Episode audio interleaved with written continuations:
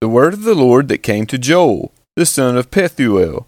Hear this, you elders. Give ear, all inhabitants of the land. Has such a thing happened in your days, or in the days of your fathers? Tell your children of it, and let your children tell their children, and their children to another generation. What the cutting locust left, the swarming locust has eaten.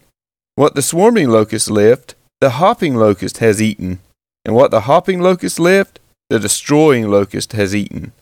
Awake, you drunkards, and weep, and wail, all you drinkers of wine, because of the sweet wine, for it is cut off from your mouth. For a nation has come up against my land, powerful and beyond number.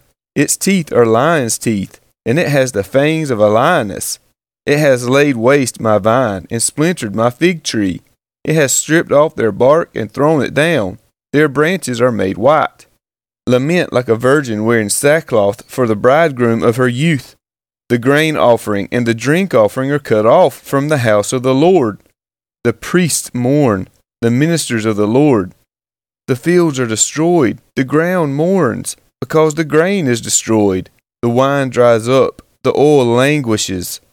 Be ashamed, O tillers of the soil. Wail, O vine dressers, for the wheat and the barley, because the harvest of the field has perished. The vine dries up, the fig tree languishes, pomegranate, palm, and apple, all the seeds of the field are dried up, and gladness dries up from the children of man. Put on sackcloth and lament, O priests. Wail, O ministers of the altar. Go in, pass the night in sackcloth, O ministers of my God, because grain offering and drink offering are withheld from the house of your God. Consecrate a fast, call a solemn assembly, gather the elders and all the inhabitants of the land to the house of the Lord your God, and cry out to the Lord. Alas for the day, for the day of the Lord is near, and as destruction from the Almighty it comes. Is not the food cut off before your eyes, joy and gladness from the house of our God? The seed shrivels under the clods, the storehouses are desolate, the granaries are torn down because the grain has dried up.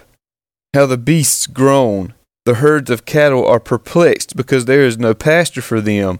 Even the flocks of sheep suffer. To you, O Lord, I call, for fire has devoured the pastures of the wilderness, and flame has burned all the trees of the field. Even the beasts of the field pant for you, because the water brooks are dried up, and fire has devoured the pastures of the wilderness.